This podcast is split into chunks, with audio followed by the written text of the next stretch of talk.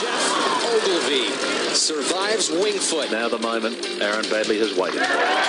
Karrie Webb is the five-time Australian Open champion. Golf at its best by one of the best in golf, Peter Thomson. Stand in front of a crowd like this today and win the PGA Championship is pretty special. He's done it at last. Greg Norman.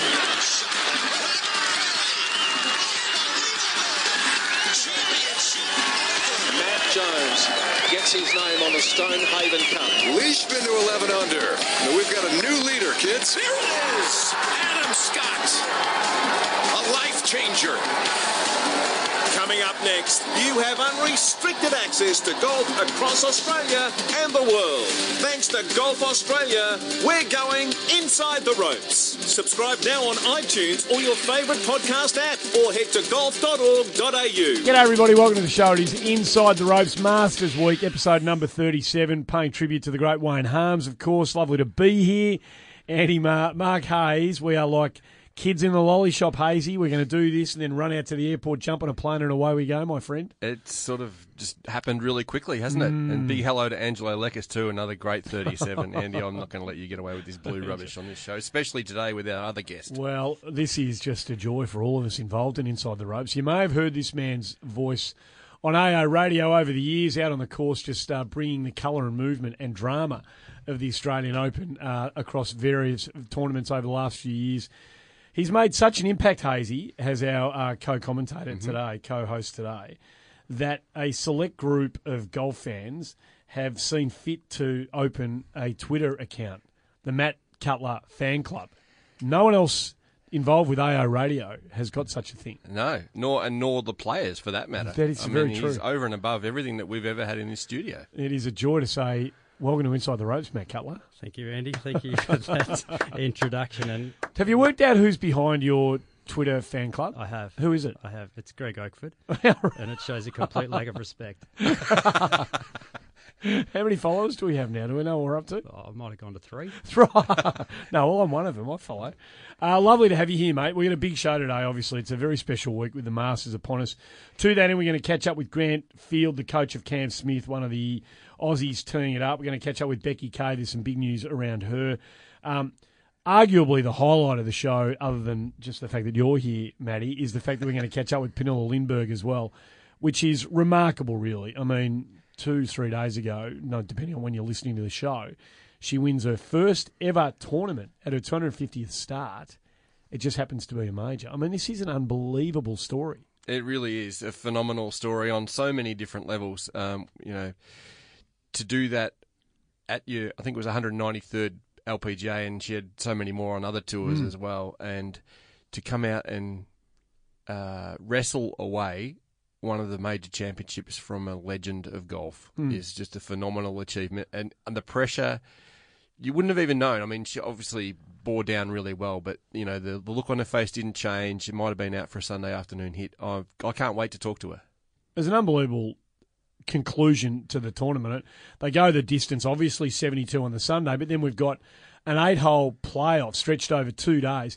It you, TV's remarkable how it can adjust the light when you're watching it, but it was black as black when they called it on the on the Sunday. I was watching that, and, and my um, my beautiful fiance Angela, she goes, "It's not too dark." And I said, "Wait, in about two minutes, they'll just turn down the aperture on the cameras, and you'll see what it's really like." And she she almost fell off the chair. Um, but the girls wanted to keep going; they wanted to get it done. And to that end, Maddie, I know that you've been sort of speculating about what this might become in, in years to come because we have we do have the occasional instance where uh, where tournaments run into Monday and they absolutely lack the impact they No otherwise doubt they might have had. We, No we discussed this with Jason Day earlier in the year. Um, it, it happened with our own Cam Smith uh, last year in Zurich. Um, it's a bit of a trap for you know for tournament organisers, for TV, for everyone. And I know that you've had some thoughts on it. Well, I think in our time zone particularly, it comes on at a great time. I was glued to the set uh, Monday morning, Easter Monday, which was a bonus. And you go through it with the players and, and you get the drama and you want to see a conclusion and then you don't. And then I think it was 2 or 3 a.m. and and it's finished and then um, and then nothing really happens and, and you wake up and it's done and, and you don't really get to live the finish. And, and I think there's a possibility at a tournament like this where they play the same course every year. Uh, it's the 18th hole. It's an iconic hole in, in LPGA golf. Why not put some put some lights up?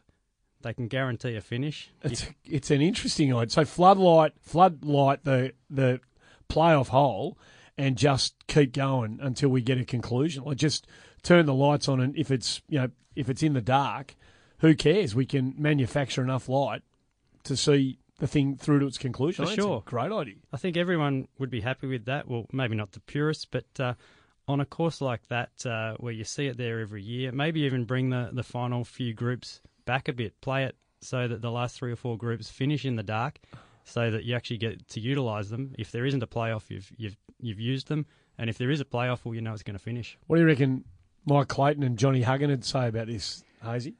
Uh, well, unless it's the electricity is generated by water running over, you know, the Barry Burn or something like that, Andy, I reckon we might struggle to get it over the line. But I I think this is what uh, Matty's bringing to the table. You know, this is this is why the fan club exists. This sort of lateral thinking. I was only joking when I said you had to bring one bombshell, one memorable comment that will follow you. It could be your monument moment on Inside the Ropes.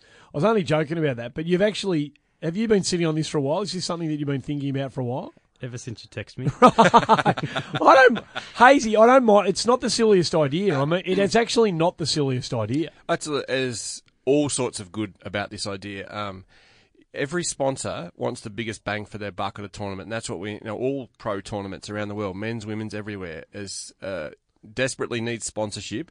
When you can't crown a winner, when you've got all your when when you've got all your audience, your TV audience, your your audience in the at the course itself on a Sunday afternoon, you cactus. And you know what? These don't need to be permanent light towers on the No. golf course. You can just bring in portable spotties, and if it looks like it's going to go to a playoff, you you tell, and you got that ten or fifteen minute lag between finishing the round, signing the cards, faffing about, getting him back to eight, uh, getting back to the tee.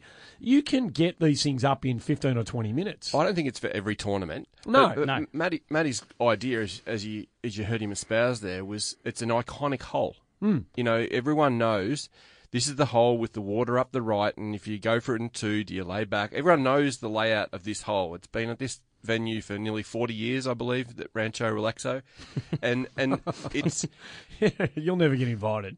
no, I'm fully aware Yeah, of that. yeah, yeah, yeah. But you know, it, it is a, a not for every week, and I really like Matty's idea. I think it's got Yeah, a lot of a lot of merit, and you know, it, we it was awesome to see an eight-hole playoff uh, for a major championship. We wish it could happen more often. But the fact that it's spread over, you know, nearly 24 hours is, Hmm. is an, an indictment on what we're bringing. Couldn't agree with you more. It's a fascinating concept, and it's one that I wouldn't mind betting people who are in charge of these events at the one event, at the one venue, time year in year out, would absolutely be considering. Um, so the Lindberg story was an unbelievable story and has a gravitas attached to it, of course, because it's a major championship. Can I suggest to you both that it wasn't the best golf story of the week? Now, I, and I'm not trying to be. Hopefully, I'm not being accused of being sexist here. But the Ian Poulter story to get into the Masters, given what had happened to him at the match play the week before when he felt he'd been given information that he was in, when he got through the quarters, got hammered in the quarterfinal eight and six, didn't matter to him because he's going to Augusta. He's had a good result getting through the quarters, only to find out that he wasn't 50, he was 51, and he's missed out by the one spot. That must have been, or that was a huge story in and of itself to then tee it up the next week at Houston, shoot 73 in the opening round. As he said, I was packing my bags ready to go home on the Friday. I, I didn't think I'd be around for the weekend. To get around to the weekend and then have to make uh, the duel that he had with Hossler on 18 was absolutely compelling. The kid played great golf until, you know, the playoff hole when it all fell apart. But he hit an unbelievable putt nearly to win the thing on 18. And of course, Poulter has a 20, 25 footer. Of course, he's going to make that putt. He makes the putt, he wins the playoff. It's the first win in, first stroke tournament win, I think, in about six years for him. And he gets into the US Masters. This was an, un, is certainly the equal of the Pernilla Lindberg story for me on an unbelievable week for golf. Yeah, I'm torn because Pernilla Lindberg is such a nice character. Yep. And I find Ian Poulter abrasive. I love what he brings to the Ryder Cup. Hmm. I, I can't get enough of that.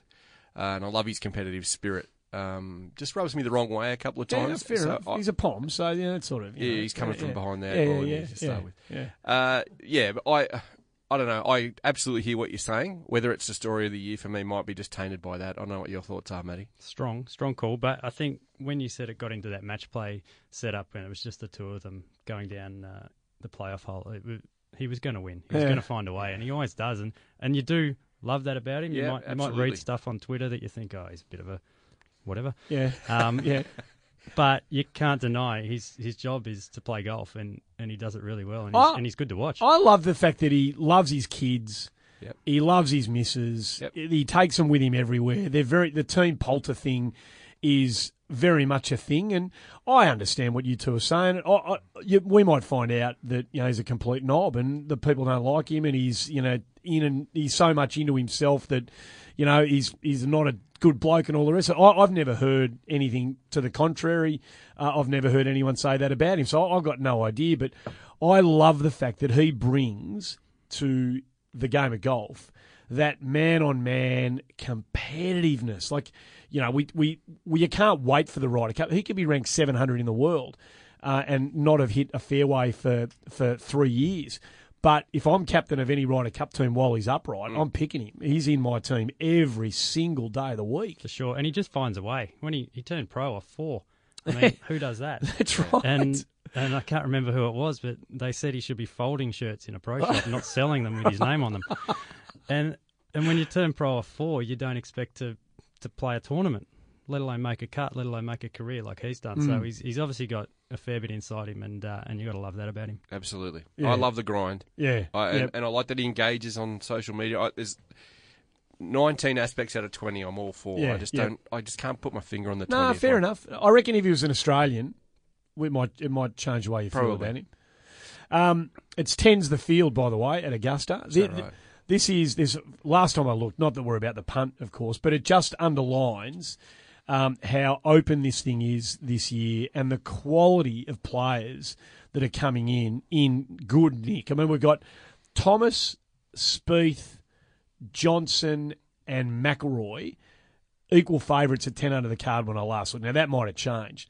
But then you look at, you go, hang on, they're equal favourites. What about the 20 other blokes who could win the thing who aren't sharing the top line of betting going in? Um, it is, I mean, this is literally all roads lead to Augusta. And um, I can't remember uh, a lead up to a Masters where we've had so many live contenders who are in good form, uh, coming from so many different story. There's so many different storylines leading us to the first tee on Thursday. This is um, as keenly anticipated a golf tournament that I can remember. We were having a discussion in the office yesterday about how we best um, utilise different players when it comes to the Australian Opens promotion, men's and women's.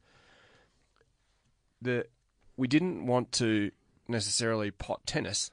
This is me talking, not Golf Australia here now. Yeah, we didn't necessarily want to pot tennis, but to what you just said, when was the last time you saw eight genuine contenders come to a, a major a Grand Slam event in tennis? And I, I don't think you can. I don't really. No, I couldn't I, remember. I mean, you No. might say four, you might say five, Hmm. but it's been an eon since there's been six or seven. Hmm. And in this tournament here, I haven't done this exercise, but I think if you wrote down anyone who could win, Hmm. even in a field that's the smallest you'll see on tour all year, 87 people only playing the Masters this year, which is a, a, a low for quite a while now. I would imagine 35 people you could make a case for winning this event. Oh, absolutely, you could. Well, well, So okay. that mean that means get, getting into um, you know T twelve doesn't sound sexy at any stage ever, Hmm. and, and it's hard you're hard pressed to sell that as a story to the media, but. That would be a monumental achievement this week. It- to finish top 12 in this field would be huge. Well, Matty, I'll ask you the question. It, to Hazy's point, would you be overly shocked if any of the if, if any one of the Australians won this tournament? No, not at all. I wouldn't mean, be. I wouldn't be. looking at the field, and Hazy said it's so small. Normally, you work backwards to well, who can you cut out? Yeah. And at the Masters, you can cut out a lot because the former champions turn up and guys that haven't played for a while. But you're going to have more that can win than can't this year, I think. So there's going to Yeah. be what did you say, 35, 40 that can probably win out of a field of 87. It's it's. I mean, your guess is as good as mine. Yeah, I, I think you're crazy to take the short odds on anyone. Um, you know, if if you think Tiger was good value at 12 to 1, I think he was. 12, Yeah, yeah, see, that's just so far underneath what he should be in my Mm, estimation, mm. and that's nothing against Tiger. That's just just mathematically, he's one of thirty blokes Yeah. who can who can get this. I think we should be looking at twenties the field, but it's just not going to happen. How keen, how keenly are you looking forward to this? Oh, every year, Andy, whether I'm going or not going, I'm I'm glued to Augusta National. It's Mm. the it's the pinnacle event for me. I know that there's again I'm making Clate's hair turn white that I don't rate the Open higher, but this to me is the course I grew up watching on television. I couldn't tell you what Birkdale's seventh hole Mm, was mm. off the top of my head, but I could definitely tell you about Augusta and you know having um, having been had the good fortune to be there a couple of times, uh, I'm just even more uh, drawn to it. It's magnetic. Um, the whole world of non-football sports, and I mean that NFL, soccer, everything. This is the this is the sporting event we watch that isn't an Olympics or a Spot on. it, it, this is this is massive. I don't think Bobby Jones or um, Cliff Roberts or any one of those guys could have ever envisaged what this has become, and and the power financially that Augusta has to alter things and keep it at the forefront of world golf is immense, and I can't can't see that changing either. So it's, it's going to get bigger and bigger and bigger. For those who haven't been there, Matty, just tell them what it's like to walk into the place It's for the first time. yeah, it's it's Disneyland for adults. Hmm. I guess it's. I've lucky. I've been lucky enough to go twice. I went in 2012, uh, thanks to Bryden Macpherson, and 2015 with Anthony Murdaca. And the second time was just as exciting as the first. You you walk through, they funnel you through past the range, and and you get a slow build up, and then you come through little courtyard past the merchandise tent, which you, you can't walk past. You have to go in there about ten times. Um, and then it just opens up, and it's like a botanic gardens. It's it's unbelievable, and and everyone says it, but it's so hilly, and that's the thing that strikes you. It's it's perfect. It's hilly, and everyone is in just a great mood. Yeah, yeah.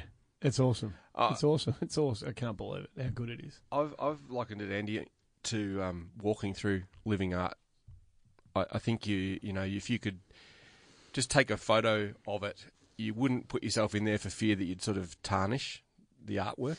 But yet there they are, fifty thousand people. They never give numbers, so I've got no idea what it is. But you know, you'd estimate fifty thousand people in there each of the tournament days, and probably during the week in advance as well. Um, one of the things that you know you never see is, um, you know, we all know they've got white jackets on the on the uh, caddies. Yep.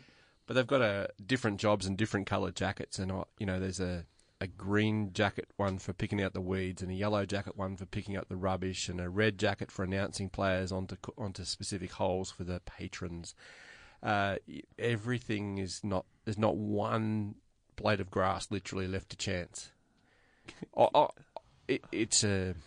Oh, the first time I went was 2011, and there was a. I got to my hotel room, very delayed flights because of some bad weather going on, and there was a tornado warning, and it ripped through Augusta. It wasn't a massive tornado, but a big storm ripped through Augusta. Uh, it was about quarter to five in the morning. Um, and the sirens were going off and all this sort of stuff. It was, it was a substantial storm, Yep. and it took out, ended up taking out one of the magnolia trees, and it was the one that instigated all that damage that you know took a couple of years to right with all the trees Yep, and all the yep. wiring and stuff. It was a substantial storm. Uh, the town looked like a bomb site. Half an hour after the scheduled opening, the gates opened, and there was it was pristine. Yes. I mean, honestly, it looked like Vietnam circa 1969 out in town, and it was like Perfect. it was the Louvre Yeah. inside. It was that's unbelievable. Can I tell you my my my jump out masters moment for me? 2010 was the year I- I was there. It was part of the um, Channel 10 coverage back into Australia. And I was working with Jay Townsend at the time. He and I were doing the double header, sort of, you know, before CBS picked up the ho- the top and tail hostings. Anyway, he said one of the one morning we're going to go and have breakfast up on the balcony in the clubhouse. So no worries. So we go out there for breakfast. We're sitting there and it's busy. It's really busy, and the guys are coming around taking your orders, and it's just you're just in. It's everything surreal about this. There's, there's the uh, the producers. About four of us from Channel Ten. We're on a table and we've ordered the you know whatever that, and it's it's on its way. And my chair so the, the person on the table next to it, behind me, my chair kept getting knocked. And Jay, and I was sort of giving it the old. I wasn't upset or anything, but I was kind of just moving my chair a little bit every time the chair behind me kind of knocked the back of my chair. And after about ten minutes of this happening, Jay said, "Just turn around, turn around." I turned around. There were four people on the table next to me. Arnold Palmer was on the chair that was bumping my chair. He was sitting next to his wife, and on the other in the green jacket, and on the other side of the table was Jack and Barbara Nicklaus. In he was in his green jacket. they were on the table right next to me, and Jay was getting this sense from me that I was getting a bit annoyed by my chair being bumped. It was being bumped by Arnold Palmer, for God's sake. Did you give him a spray? I just, I turned around and looked, and you know those moments when you just can't, nothing can, you just look and you go, yep, okay, and then you turn around and away you go, and you just get on with life. So uh, it doesn't get much better than that. Um, that's my little, that's my little moment. Go on. When uh, Anthony, you could talk about stories all day, but We'll people don't bore the hear crap out of people, when Anthony Murdaca played, he got paired with Adam Scott and Dustin Johnson, which was unbelievable for him. whiz, yeah. And uh, he had Gareth Jones, his coach, caddying for him. So it was uh, Greg Rosenbauer, who's uh, his physio, and myself wandering around watching Anthony. Um, he was obviously paired with Dustin, so Wayne Gretzky was out watching with him. And Wayne was getting hassled. And I'm not a massive US sports fan, but obviously everyone knows Wayne Gretzky. And Wayne was getting hassled so much that he obviously needed a chop out. Saw that we had the same gear on as Anthony and came over to us and just uh, gives us a little tap and said, Your boy's doing good. And then for the next uh, day and a half, we walked around with Wayne and the family, met uh, met the extended family, met Dustin's side of the family. First time I'd ever seen a tracksuit at Augusta National. I'm not sure how those two families mix, but uh, it was just an unbelievable day and a half. Oh God! I- go on, go on. No, I, no, I- I've, uh, I've got 20, but the, just further to your story, I was wandering around the first time in that year and there's a tree out the front of the clubhouse and everyone just says, I'll meet you at the tree, I'll Yep. meet you at the tree. And I'm looking around, oh my God, there's, uh, you know, Greg Norman, there's, um, there's Seve Ballesteros, there's, no, he, he probably wasn't there. uh, but, you know, there's everyone you've ever thought of Yep. there. And uh, I'm just, there's, there is Gary Player. And, and there is Arnold Palmer, and I'm turning around. I'm looking just to see so many different people and things, and just this where I'm standing in the world, and I'm in the middle of that picture that I've seen a thousand times. And I turn around, and I literally bumped into Tom Watson, and I was like, "Oh, um, Mr. Watson, I'm so sorry." And he goes, "That's okay, son. It's a pretty magical place, isn't it?" And I'm like, and I actually said, I felt really stupid. I actually said, "Yes, sir." And I felt like, Did you put on the American accent? oh, I couldn't. but- Ah, but- Hazy, you're a shocker. but yeah, no, it's just it's just one of those places. As, as beautifully put, Matty. It's a it's a you know it is a Disneyland. Wolsey, Robert Wolsey, you know that tree, and there's nothing. There's only a tiny little rope.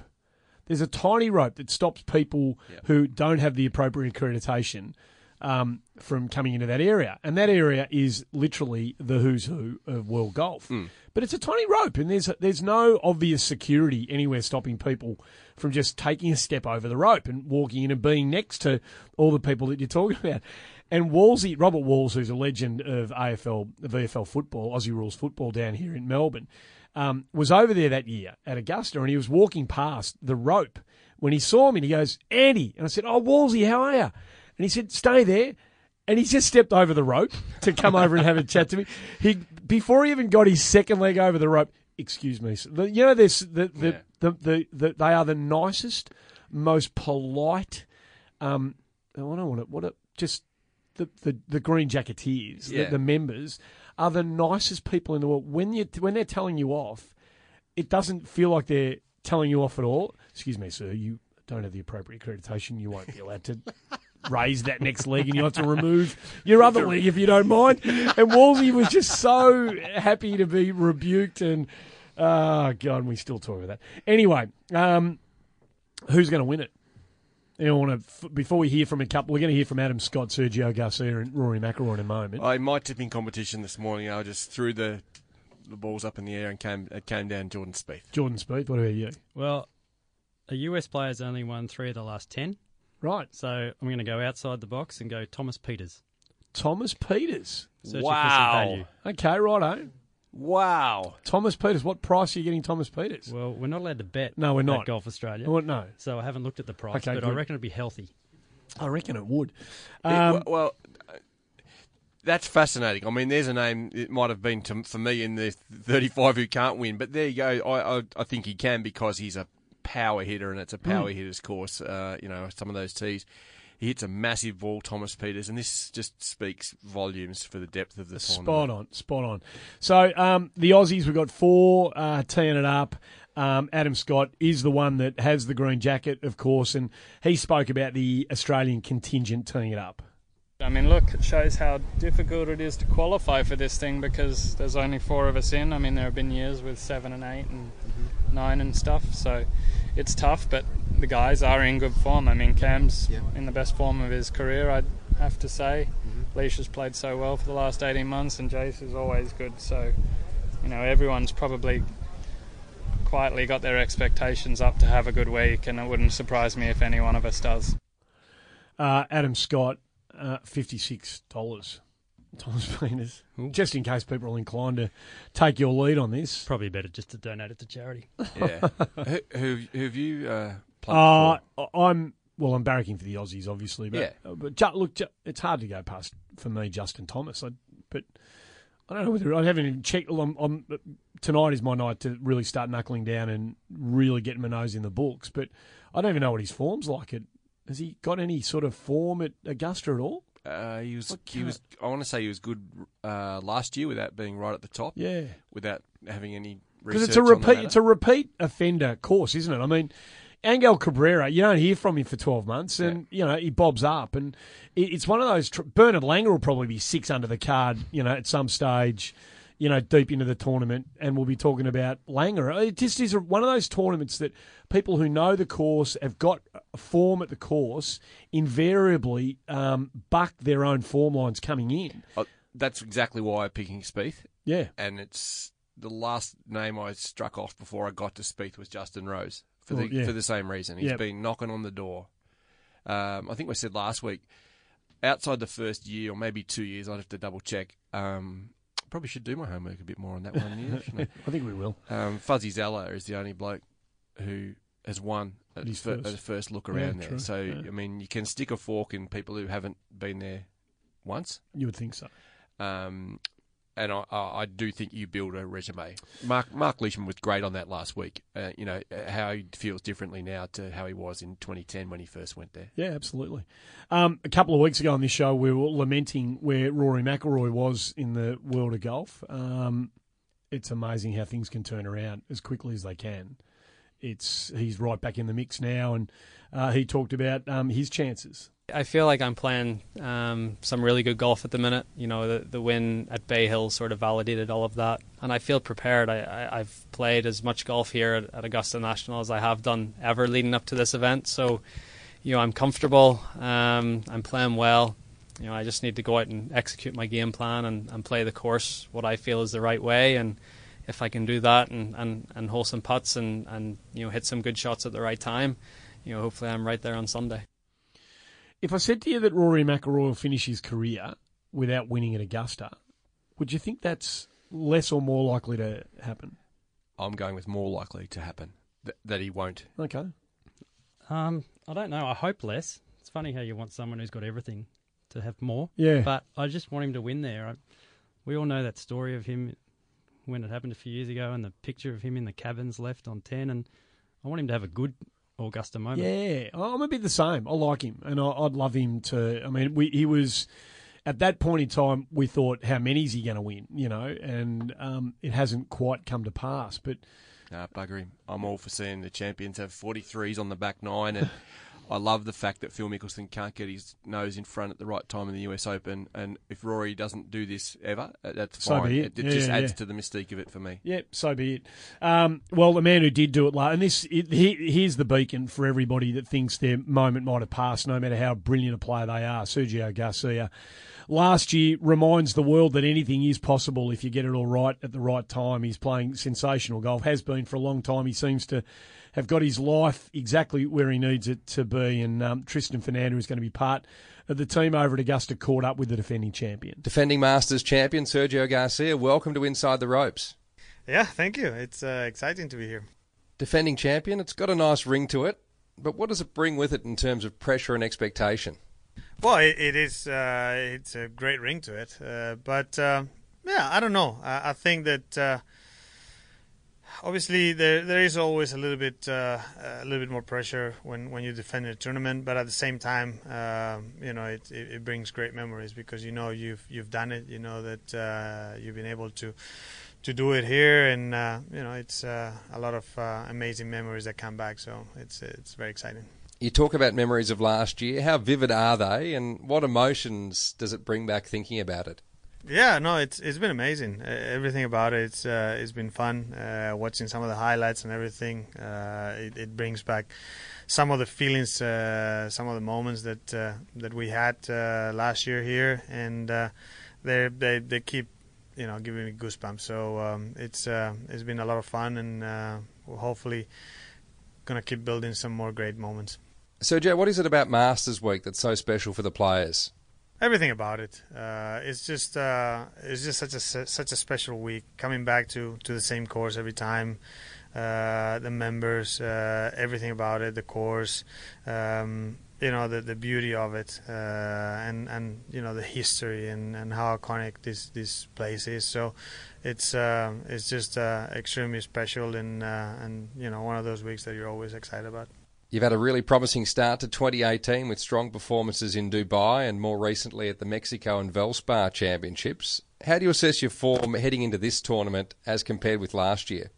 Well, I mean, we obviously won uh, in Dubai uh, last year. Uh, this year we won in Singapore the week before Dubai, and I feel like uh, I don't know. You never know, but uh, I feel like my game is probably uh, in pretty good shape. probably feel like I'm coming with a little bit more momentum than last year um, on my last three tournaments. So uh, hopefully I'll be able to ride that uh, that good momentum and, and have a great week. It seems Augusta is an extremely tough place to come back to year on year and play consistently well. What is it about the course that makes it so challenging? Well, it's it's it's, it's what it is. Uh, this this golf course, you have to be you have to be on, and uh, you have to be so precise with uh, with your shots. If you're not, if you're a little bit off, it's the difference between hitting it, you know, eight feet to catching a slope and, and hitting it to 40 feet and then having a tough two putt. So uh, it's uh, it's one of those things that you you have to be sharp. And uh, if you're sharp, you can you can give yourself a lot of birdie chances. But if you're not, you know, you're going to be struggling to to make par in, in a lot of holes. Speaking about birdie opportunities, your driving stats are the best they've been in your career. How advantageous is it to be consistent off the tee here at Augusta?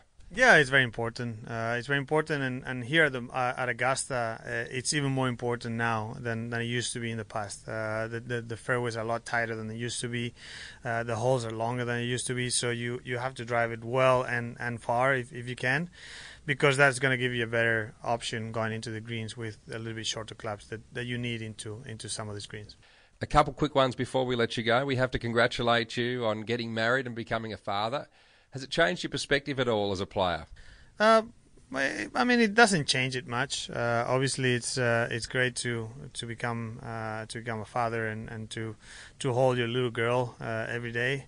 But uh, but once once you're out there on the golf course, you know you you're still trying as hard as you can. it's it's what you do. It's what you know what to do, and um, you're still giving it giving it your best. But um, definitely on, on the bad moments, you you start thinking about uh, little Azalea, and, and it uh, it kind of brings a little smile to your face.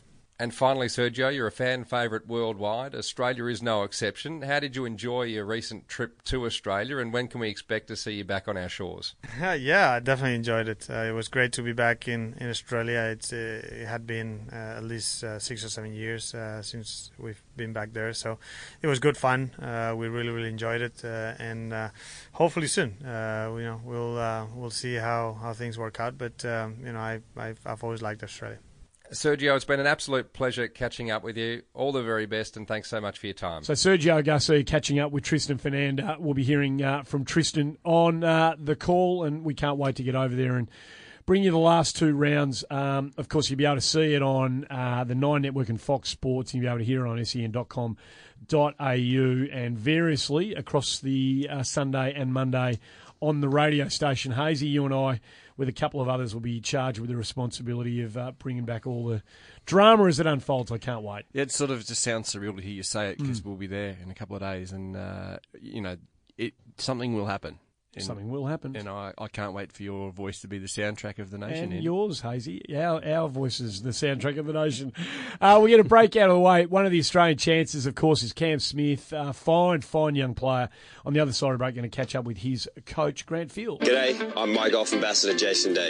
I'm really excited to be an ambassador for My Golf, Australian Golf's national junior program, jointly run by Golf Australia and the PGA. My Golf is every Aussie kid's first step on their golfing pathway. It's all about teaching children the basic skills of golf in a safe and healthy environment, and just as importantly, about the life skills that golf can teach you that distinguish our sport from the rest.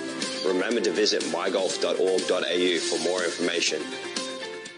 This is Rebecca Artis, professional golfer on the LPGA. Don't forget to listen to the podcast Inside the Ropes. Catch up on all the golfing news around the world. Welcome back to the show. Obviously, the huge focus is uh, the Masters, and while there's a unbelievably strong interest in the international contingent, there is also uh, massive focus on the Australians who are going over there and.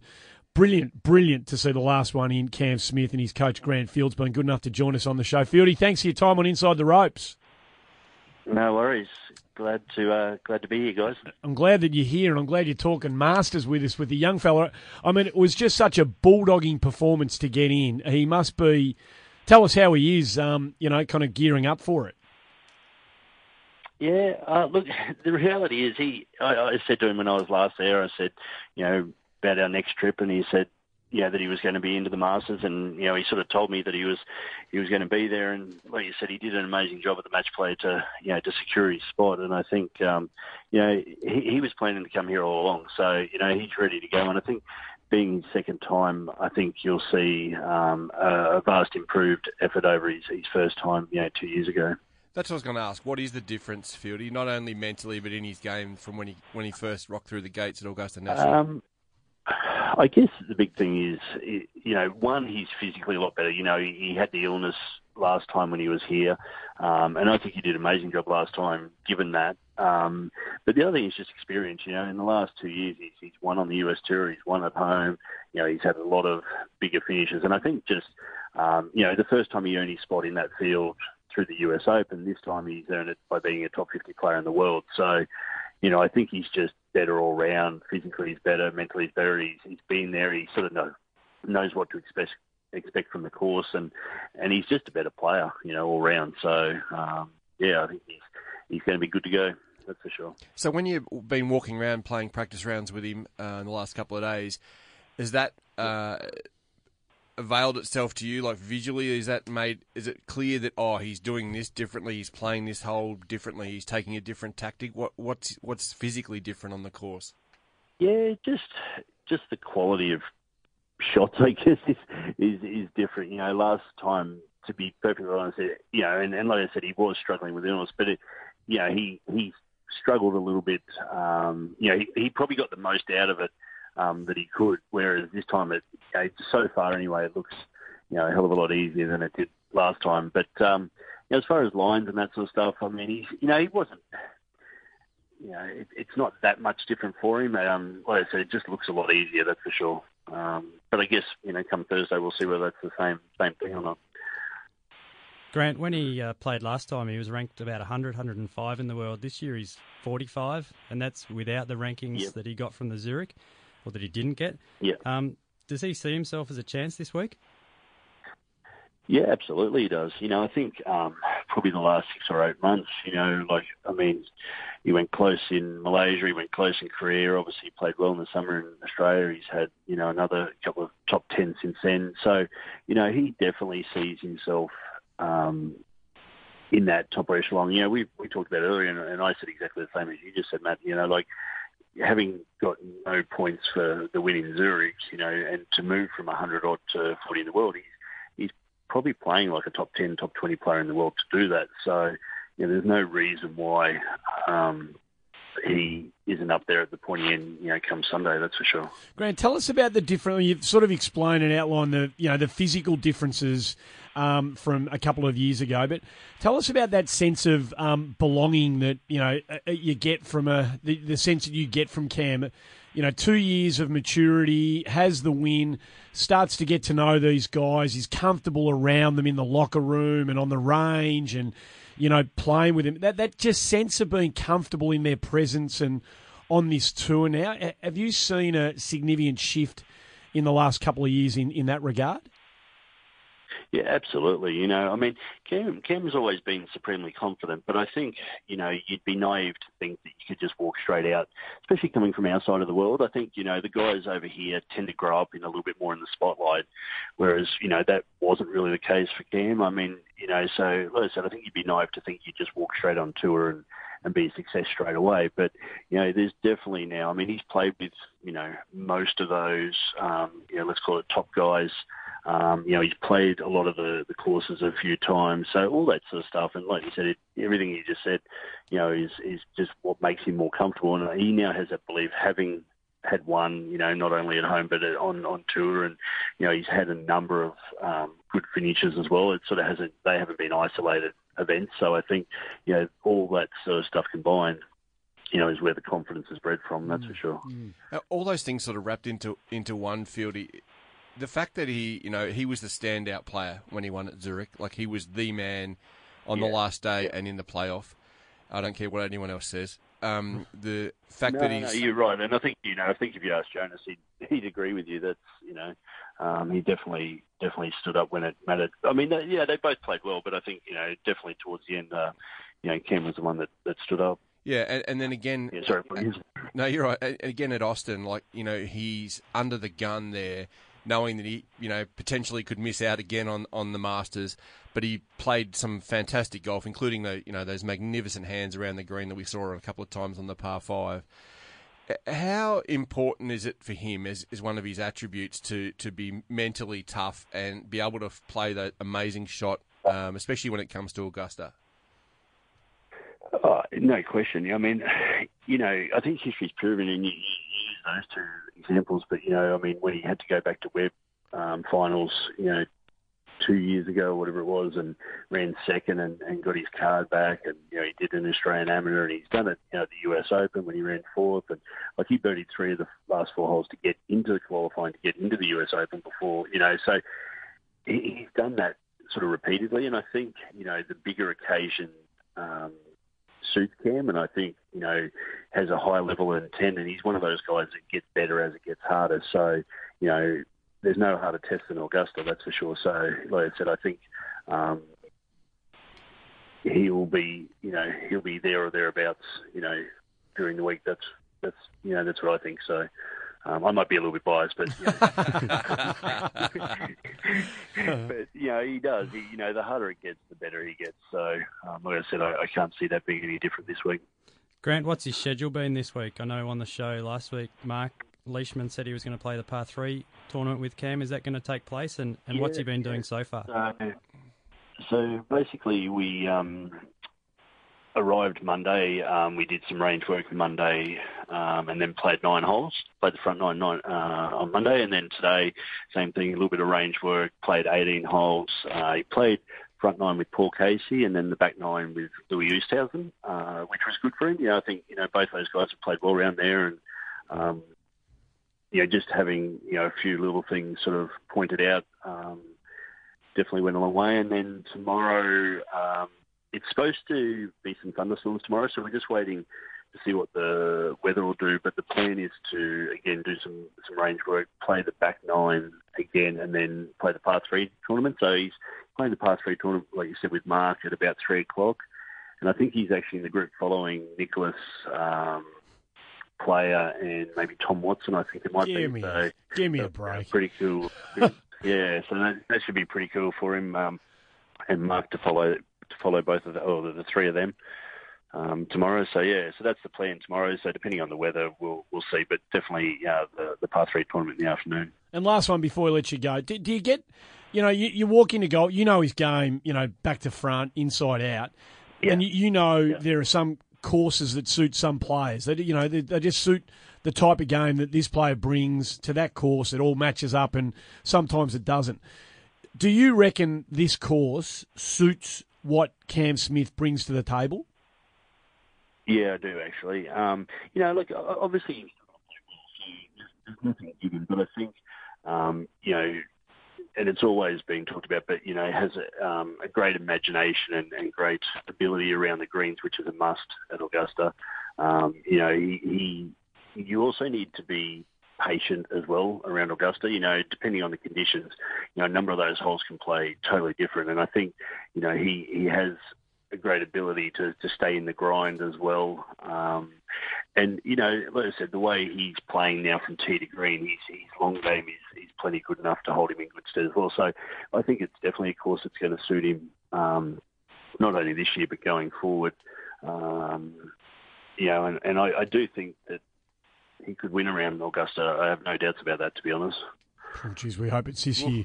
It'd be nice if it was this year. If you could do it for us, that'd be magnificent. Let's hope it is. Yeah, hope it is. But uh, yeah, no, I do. I honestly believe that. So um, I guess only time will tell. But um, it, it, like you said, it'd be great if it was this year. Mate, we'll see. We'll see you over there. Good luck. Uh, thanks for joining us on the show. We wish you and Cam and the rest of the team all the very best, mate. Thanks for your time. Thanks very much, guys. I, I really appreciate it. And you Talk soon. Grant Field, coach luck, of mate. Cam Smith. Uh, we've got our fingers crossed. We'll take a quick break here on Inside the Ropes. Come back with more after this. Hi, this is Sherelle McMahon. Swing Fit is the fun, healthy, social way for women to get started in golf. You'll learn the basics of the golf swing and how to putt over a six week program and get your whole body moving through yoga and Pilates style exercises. You don't need any golf knowledge or equipment, simply turn up in comfy clothing and get started. You'll be surrounded by like minded people and receive constant support. So get outdoors, meet new friends, and learn a sport that you can play for the rest of your life. To find a program near you, visit swingfit.com.au. Hey, it's Geoff Ogilvy. I can't be in Australia very often, but I love keeping up with everything on Inside the Rope podcast. Good bunch of guys, and I love listening. Welcome back to the show. While our focus is squarely on uh, the goings on at uh, Augusta, Georgia, and the US Masters, of course, we have to spend some time with uh, the women's game. And this was one of the most remarkable stories, what we saw at the ANA. This, there's Sport bowls up some remarkable things, Maddie and Hazy, but what we saw with Pernilla Lindberg winning uh, at her 250th start. Uh, her first tournament victory over there was absolutely remarkable, and it, to do it in the nature that she did it was the sort of stuff they'll be writing books about down the track, I reckon. Absolutely. And how lucky are we that Pernilla Lindberg's been good enough to join us on the show? Uh, Pernilla, thanks so much for joining us on Inside the Ropes, and congratulations. Thank you, guys. Thanks for having me. Gee, they made you work hard for it. Oh yes, I uh, you know I didn't uh, I didn't want you guys to to not get enough golf there. What's another What's another eight holes though, Pernilla? You have waited a long time, so eight holes is nothing, is it? oh, nothing. And uh, it was actually funny when uh, when the rules official uh, shouted out after our seventh playoff hole that we were moving on to the eighth. I kind of looked up and I realized I, I hadn't realized that we had played seven playoff holes. I guess it was divided up into two days, uh, which uh, probably made it uh, feel, I guess, less uh, like eight holes. What? But uh, yeah, I just kind of kept my head down the whole time, and I didn't really realize that we had already been going at it for that many holes. So when the third playoff hole from memory eliminated Jennifer Song, uh, it looked like the uh, the rules officials gave you the opportunity yourself and Inbee to walk off at that stage because clearly it was getting very dark, and you both just looked at each other like you know little twelve year old schoolgirls and said, "No, no, no, let's keep going, let's keep going." What was that moment like, and do you remember that at all? Yeah, that uh, that was exactly how it was. We, you know, we we said um, thanks to Jennifer, and then we, Inbee and I, both turned around, and walked up the green, and uh, Donna, uh, one of the LPGA rules officials, she was there, and she looked at us both and said, uh, "Do you girls want to play one more?" We looked at each other and said, "Yes, we do." uh, I think we were both uh, just, uh, I think we were both just ready to to win it right there and then, and we just wanted to get it done. Could you actually see on that fourth playoff hole? The scoreboard was doing a great job, but could you actually see? Um, Tee shot uh, was okay. I um, I was the first few times playing the 18th hole. I was aiming at uh, a, a red uh, lateral water hazard stake or OS over uh, one. I couldn't see that one. Luckily, I had uh, a different target farther back in distance that I still could see. Um, but second shot, uh, I mean, it was fine seeing the ball by my feet, but I couldn't see it land. And by the time we hit that third shot, uh, without uh, without the scoreboard uh, lightening it up, there was no chance we could have played. It was really dark.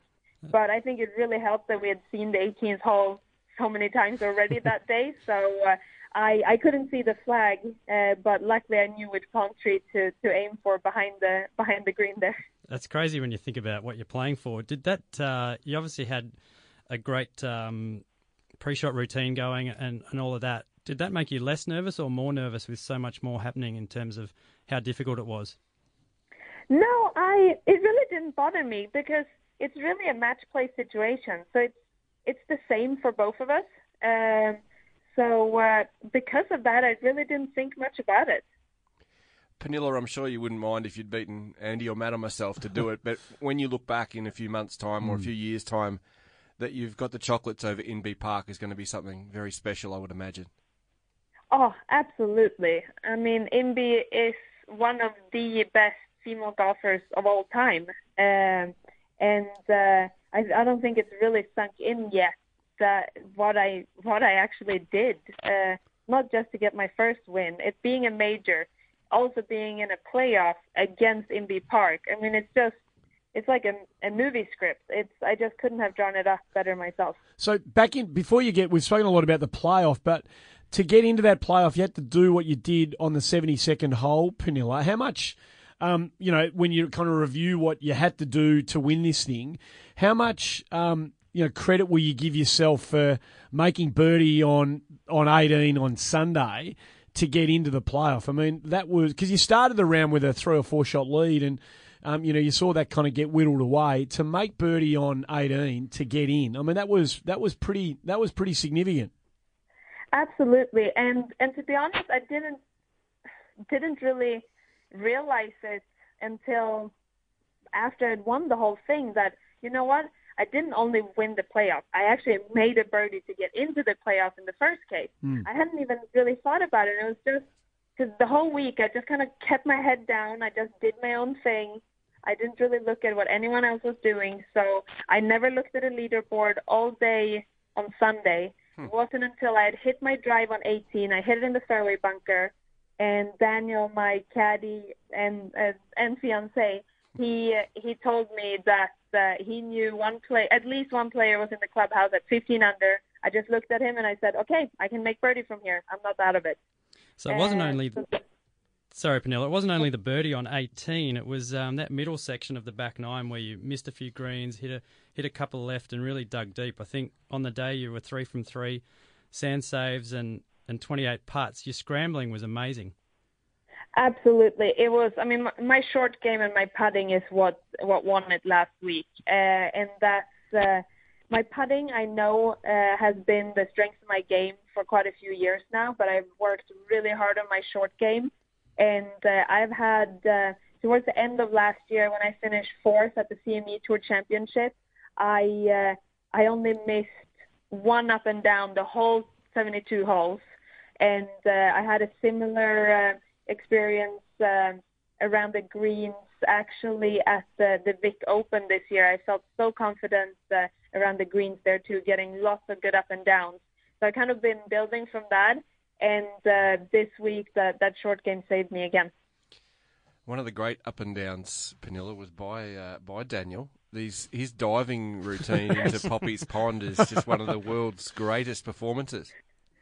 I think uh, he's uh, he's getting almost more attention for that than, uh, than I am. No, I'm just kidding. No, that was quite impressive. Obviously, since I jumped in at the same time, I didn't even see what he did next to me. He had told me right before that he was going to dive, Ugh. so I said, "Okay, don't hold my hand then if you're doing that." Pernilla, that ro- that robe, that, uh, we call them dressing gowns over here, but that, that robe you got after you dived in and you get out, I've got to say, it looks like the most comfortable, luxurious robe I've ever seen. Please tell me they let you keep that. Yes, it it really really is comfortable. Oh. I, um I I didn't take it off for for a long time yesterday, and uh, first thing this morning when I woke up here, I had uh, a couple of uh, TV interviews uh, via FaceTime, and uh, they were on uh, really early in the morning. I had to get up about five this morning, and I just put it put it back on right away and wore it for the TV interviews. That's And, uh, awesome. I loved it, and it's actually funny because earlier this year, I, I was saying, you know what, I actually want a new a new robe, and I was looking at some really fancy ones, and I was like, oh, I'm not going to spend money on that. But now, uh, now I, uh, I, I don't need to. Yeah, perfect. You- Can you can you um we saw is it Gunilla and Jan, your parents? Yes, yep. Sorry about the pronunciation. I'm not brilliant. No, you're good. Uh, we saw them on television more than uh, Donald Trump during the fourth round. Uh, how how did they go jumping into the pond, and, and what have they said to you afterwards? Because they clearly rode every shot with you. Yeah, they. Um, I think they they really enjoyed that enjoyed that leap into the pool too. I told them to take it easy because I know they're getting a little bit older, so I didn't want them to hurt themselves. But uh, you know, they they were loving it, uh, and they are the ones who introduced me to the game of golf. Uh, I wouldn't be where I am today without them.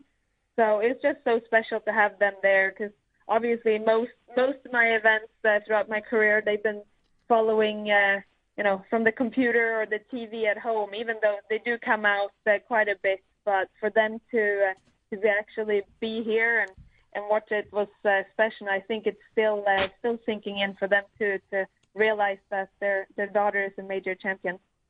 That's got to sound That good to even sounds say awesome. that. I'd love to hear you say that.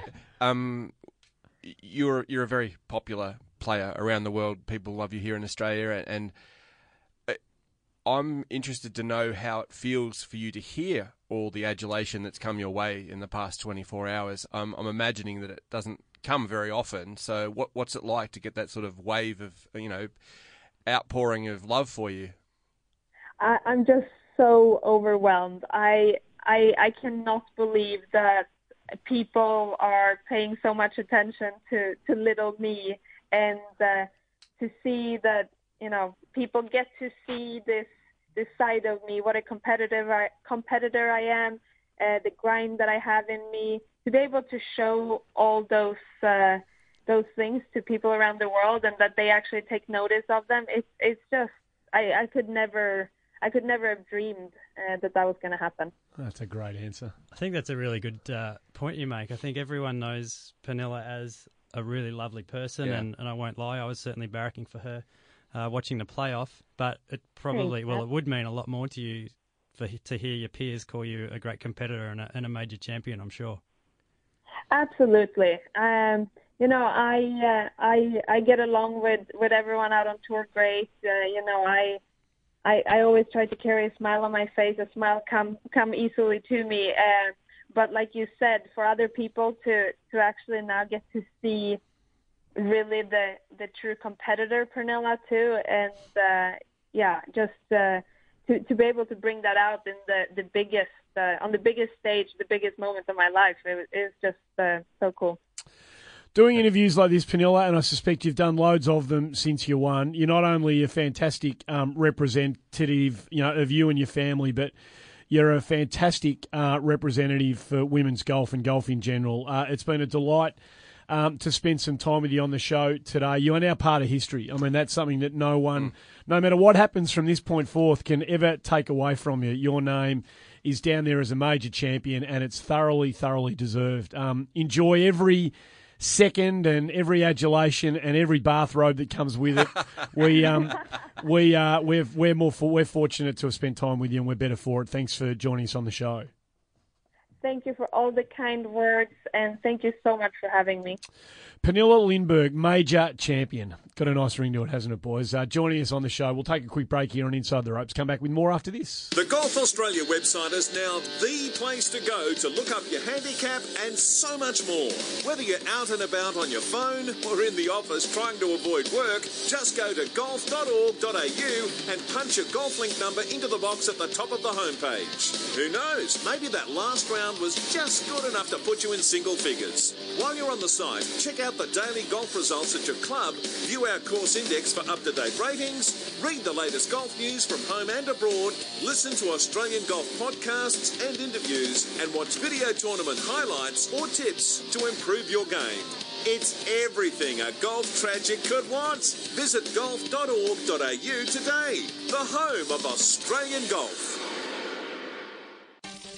G'day guys, I'm Scott Hend. I'm around the world playing golf everywhere, but when I can, I love listening to Inside the Ropes. Welcome back to the show. General business before we wrap up the show, and the general business is highlighted by a pretty significant announcement that you two have got to make about one of the really bright young things in Australian golf. We've been touching on Becky Kay a bit in the show the last few weeks, Hazy, and there's some pretty significant news around this young lady.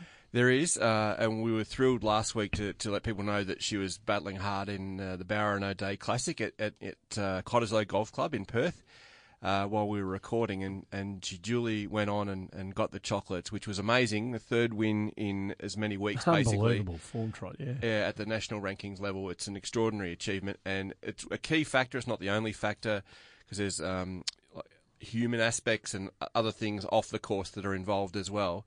But with absolutely huge delight today, Andy, that we, we recognise that both Becky Kay and Grace Kim are the winners of the 2018 Karrie Webb Scholarship Series, um, which is a phenomenal achievement and opens up a lot of doors. And uh, I, I know that there's someone very excited who, who wants to talk about this directly. One of the joint winners joins on the show. Becky Kay, uh, welcome to Inside the Ropes and congratulations. It's a fantastic achievement and well earned and well deserved. Um, congrats and thanks for your time. Thanks for having me, guys. No, I am. I'm so excited to have um, got um, another year of the Karrie Webb series. So um, I'm really stoked with that. Becky, it's Matt here. You went last year, and uh, I was fortunate enough to spend a couple of days with you and Karrie Mhm. as well, and, and Karis Davidson, who's gone on to do some great things. Tell us about the week and your experience last year, and, and now that you're getting to go a second time, what you uh, what you might do this year that you wish you'd done last year. Yeah. Um. Well, last year I was I was so excited. Karrie's been my idol since I've ever started golf, and being able to spend a week with her um, at the U.S. Open is a lifetime opportunity, and to get to do that again, I mean, I couldn't have think I couldn't think of anything better. Um, I'm just going to spend basically as much time with her and see how she preps for um, her games and really work on my mental side of the game. So um, see what I can learn from her in that aspect. So I'm super excited to go. And I think for everyone listening, it's not just the on-course stuff. You you get to spend every minute of the day with Every with Karrie. yeah. So it's dinners, it's breakfasts, Yeah, it's it's yeah. time around the house, it's it's playing board games, it's whatever you guys want to do. Just the amount of time to pick her brain is unbelievable. Yeah, well, she's my mum for the week, so um, Grace and I will be um, mothered by her. Um, no, she's awesome. She's she's such a great person um, on and off the golf course. So to have another week with her, it's unreal. She doesn't make you sit through co- Cowboys games though on um, YouTube or anything, Oh, does she? give me a spell. No, she does not. What a resource to have at your disposal, Becky. I mean, she's been doing this for a while now, and there have been so many, you know, young Australian female golfers who have had access to her. What a living um, treasure she obviously is for Australian golf. But you know, for the next wave of young players coming through like yourself, it's just an unbelievable, in inverted commas, tool to be able to um, access as you try and emulate. You know, hopefully one day what she's been able to do herself. hmm Yeah, it's unreal. I um, she, I sometimes just get messages or emails or like Instagram replies of um Karrie, and seriously, if that happened to me about three years ago, I would, I wouldn't be even be able to talk for a week. Um, but I, I'm still, it's to just to be fr- friends with her. I guess is just bizarre. It's crazy. So what's gone right with your game in recent weeks? I mean, Hazy um, outlined the form run that you've been on. It's been a hell of a tear. What what what's been working um, so well for you in recent times? Um, it's just all coming together, I guess. Um, I I broke my finger um, end of last year, and before I did that, my um my long game, my approach shots were were awesome. I just couldn't really seem to putt, and um my putting has improved a lot since I've um since I came back. So I I guess that's why I guess that's why all my scores are coming together. So So what? You chop Yeah. a finger off and you get stability on the greens.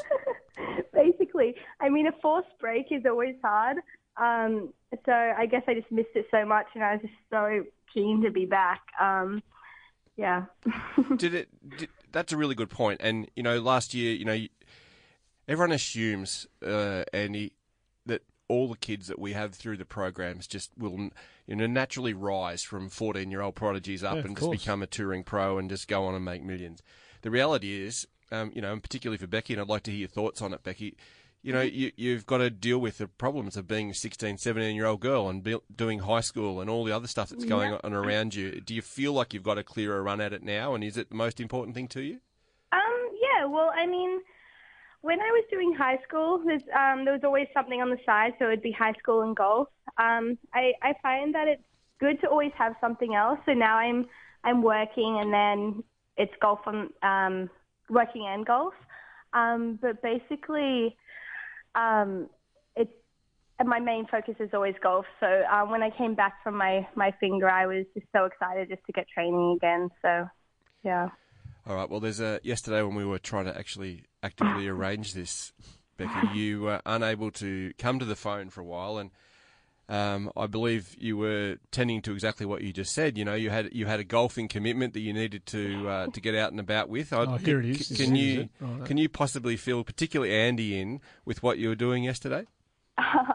um, so I got a text um, early um, afternoon yesterday from Kelly Slater Oh no. asking asking for a game. So I I met Kelly uh, this time last year, and I've played with him half a dozen times. So just having a casual of a hit yesterday with him. I, I actually phys- want to be physically ill right now. I'm so. You you talk about your Karrie Webb thing. You know you wouldn't be able to speak for a week. I would not be able to speak for a month. So how did you how did you and Kelly Slater cross paths? Where did this thing start? um, when he there's a there's a surf comp in, at Snapper on the Gold Coast here, and he Yeah, I'm aware of that. I'm aware of that, Becky. Yeah, you know, I, I, I know a bit about Kelly Slater and the WSL. I, I'm across this. Yeah. he um he plays at Coolangatta in the afternoon uh, in the afternoons whenever he's here, and he just came up to me one time asking if he wanted to take me out on the course, and so I said yes, obviously, and then we've just um kept in contact ever since. So, Get out of here. This when is I, a when I went to the um America last year, he was asking for games, and I was like, yeah, sure. Yes, yeah. You, whatever else, you drop everything, but you might be in contention going to the final round of the Evian. If Kelly Slater says I want a game of golf with you, you say to the organisers, "Sorry, I'm I'm WDing. I'm going to go and play golf with my very good my very good friend Kelly Slater." yeah, no, it's awesome. He's a great guy. So Can he play? really He's a pretty good player, isn't he? He is a very good player. He um, yeah, he's one of the best putters I've seen. So if I had his putting, I would be very good. And when when you're out there, is he? I mean, do you surf, Becky? Do you, are you are I you? try to, yes. So do you? Are you? What are you talking about when you're out on the course with him? Um, odd. Um, Like, you know, do you pick his brain about, you know, kind of getting barreled at Teahupo'o or, you know, like what it's like at Pipe or what are you talking, you we know? just have the most. It's like he's not even Kelly Slater the way we talk. So Oh, I can't believe um, like yeah, I don't know. He he always drops um drops comments about how he played with DJ DJ the other month and Ricky. Um, and I'm just like, oh, okay. oh, Do you, uh, Yeah. Ca- Becky, um. Andy's actually like apoplectic on the I'm floor. shutting here. down. I'm shutting down. You've broken him. There's been a lot of guests in here, and you're the one who's broken him. This is, This is the last one of the show. This is unbelievable. Uh, forget about the Karrie Webb scholarship. this, this is the lead item right here that you are friends and you play golf with Kelly Slater. That's awesome. Um, the trappings are being Becky Kay, I suppose. Well, yeah, That's what, and- come, that's what comes your way. and you know, there we go. and you know, Coolangatta Tweed Heads, Becky's home clubs are you know, obviously a, a- a magnet for, Mm. for all those guys and girls when they get a chance and they they pick up the sticks. It's a great part of the world, as we all know. So, well done on everything. It's awesome. What does your schedule, just before we let you go, what does it look like in the next kind of six to 12 months? Have you got it mapped out that far in advance? hmm Um, maybe the next six months. Um, I'm going to head over to the US, play the amateur events over there.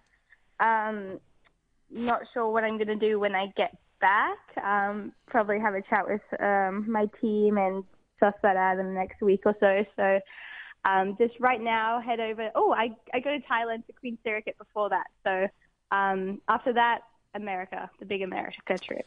So I'm excited for that. Becky, congratulations, joint winner of the Karrie Webb Scholarship. It's uh, another feather in your cap on the way through. Your form in recent times has been noticed by a lot of people, obviously, and it's a sign of things to come. What are you laughing at? Well, I'm assuming you meant Kelly Slater. Oh, exactly. That's what I'm talking about. Yeah. oh, I feel sick in the guts. Um, Becky, thanks for joining us on the show.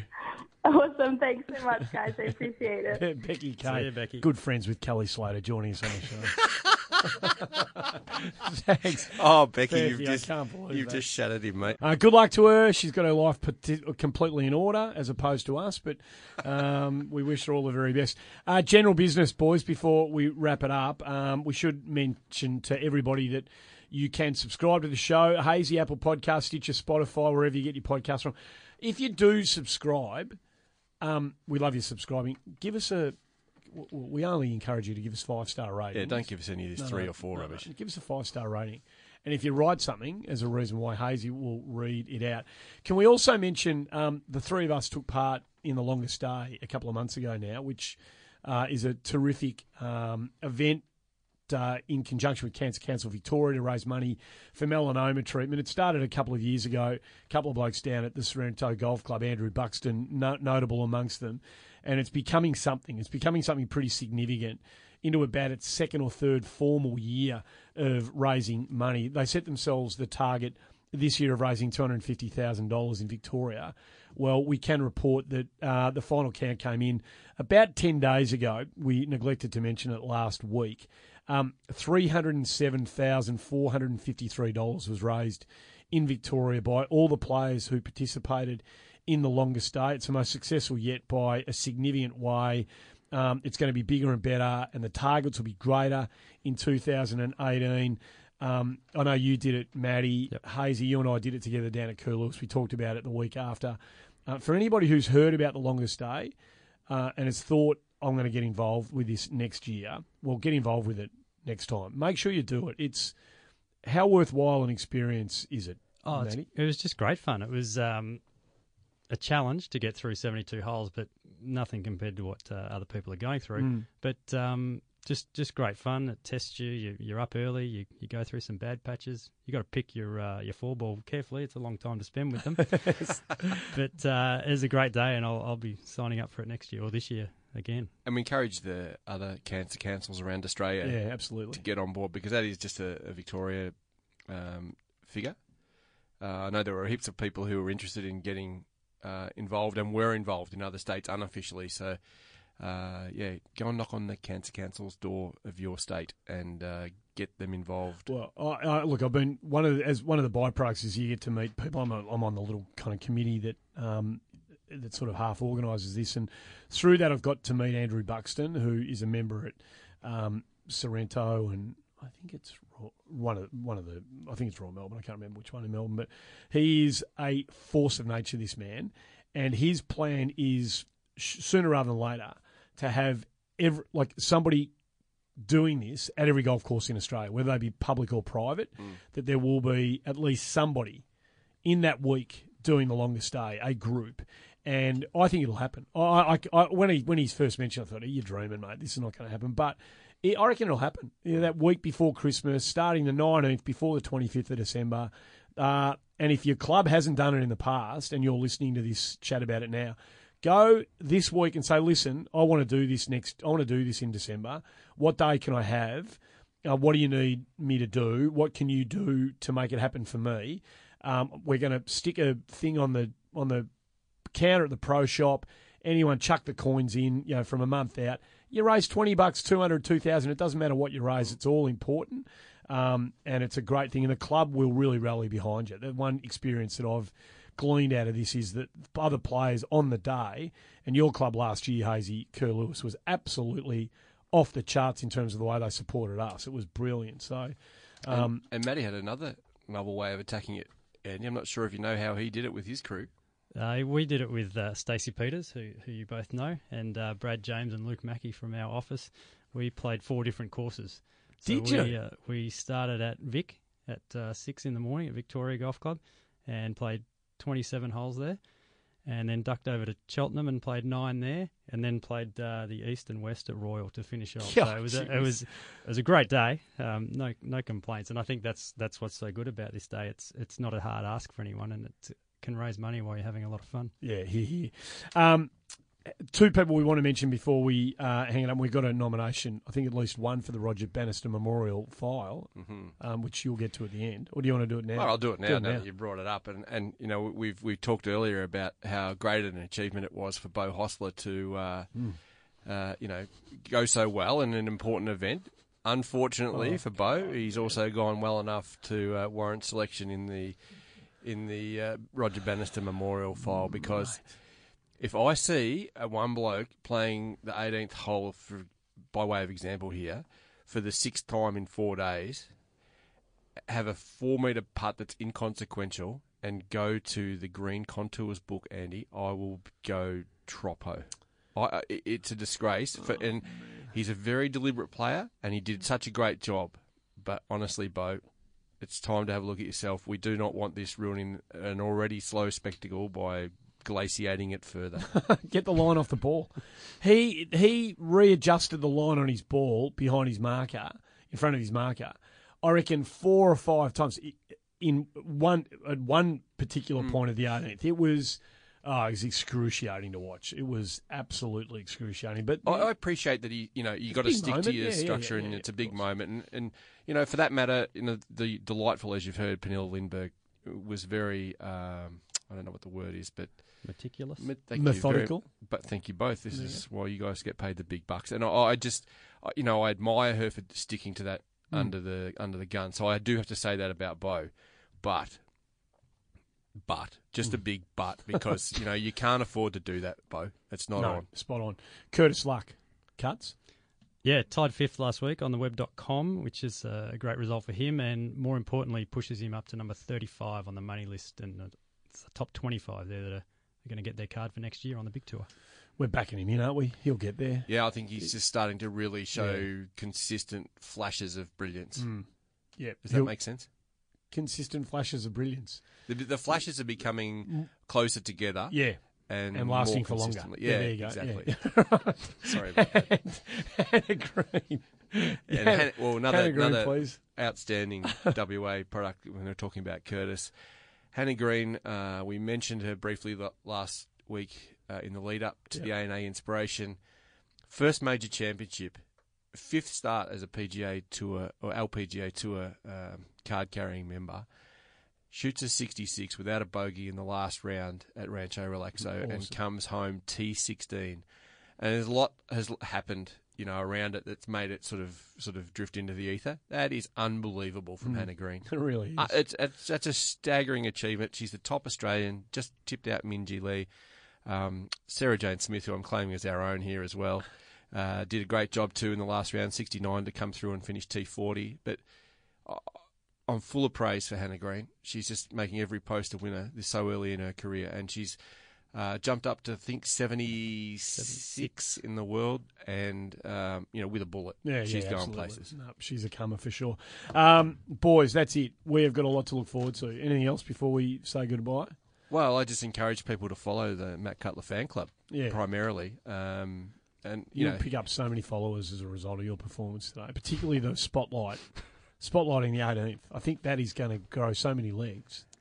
Well, we'll see. This We'll could see. be your greatest contribution to the game of golf. Oh, Jeez, that It- says a lot about what I've done so No, far. no, no. You have been a quiet achiever. Uh, behind, you've been the power behind the throne of so so many great young players. But this could be the one thing that you. I said, give me a monument moment, and I think this might be it. Okay. Well, we'll see. And to you too, have a great time over there, you. and We I will. look forward to we will to sitting back here and hearing it. So make sure you tune in, sen.com.au. Uh, if you can't be listening to the radio, if you're in transit, um, stick it on your um, your wireless, put the headphones in on the train, and Hazy, hopefully you and I will be calling an Australian victory Yeah. at about 9.30 on Monday morning somewhere. I, I, I get a shiver just contemplating that thought. If you know, if we get Cam Smith or Oh, Leish or jeez. something, just bobbing at the finish line here would be unbelievable. Yes, it would be. Um, thanks for tuning in, folks. It's uh, one of the great weeks of the year for all golf fans. Hopefully, you're excited, as excited about it as we are. We'll be back next week to wrap it all up. Thanks for listening to Inside the Ropes.